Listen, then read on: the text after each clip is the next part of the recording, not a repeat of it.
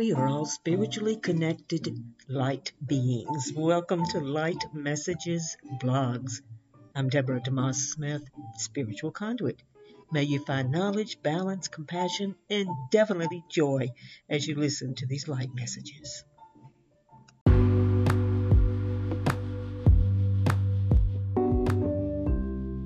Beyond our five senses lies the core of our being. That is, our spirit or light self. Or some people may use the term soul. And from here and from the spiritual realm, that is your guides, your non physical teachers and angels, light messages emanate. As a spiritual conduit, it is those messages I perceive and offer to you during a session.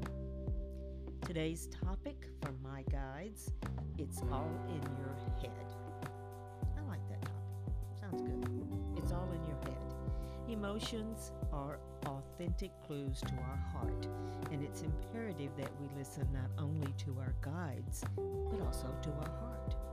Feelings may come from your current life's experiences or from past lives. Expressing those emotions with balance and compassion are key to unraveling who you are.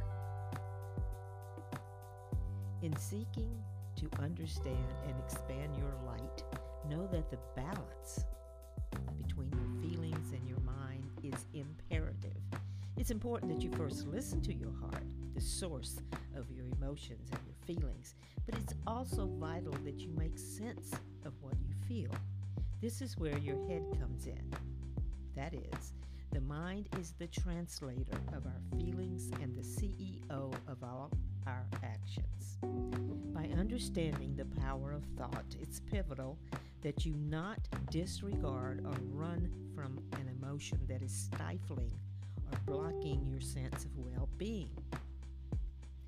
Also, an emotion that may cause harm to others. It's important that you acknowledge the feeling.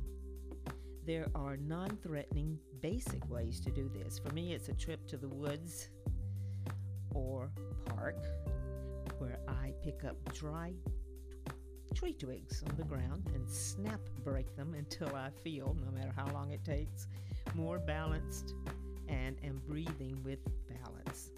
Not only does this twig action very feel very good, but the twigs popping sounds punctuate the intensity I feel. And it's great that dried twigs are usually abundant because sometimes I need boku. That's right, a lot. Well, as you seek balance in your heart, your mind then steps forward to help you figure out what that draining emotion was showing you about you. Life's an ongoing process of seeking joy and love for oneself, but with your guides and your compassion for yourself, coupled with the light of your spirit, joy and self kindness await you. William Shakespeare said in 1596, I wish you all the joy you can wish. Now, an upcoming blog, Anger